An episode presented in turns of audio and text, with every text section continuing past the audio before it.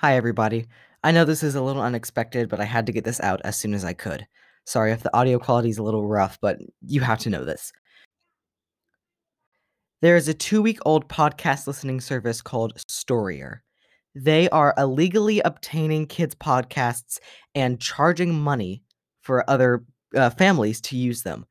If you use Storier, which you're doing nothing wrong, please know they are illegally stealing these RSS feeds from other podcasts, putting them behind what's called a paywall, so you have to pay to get to them.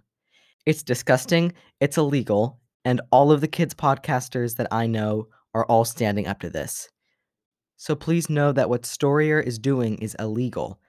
They are an illegal company stealing from other kids' podcasts using copyrighted material, copyrighted pictures, copyrighted episodes that they have not gotten the permission to obtain.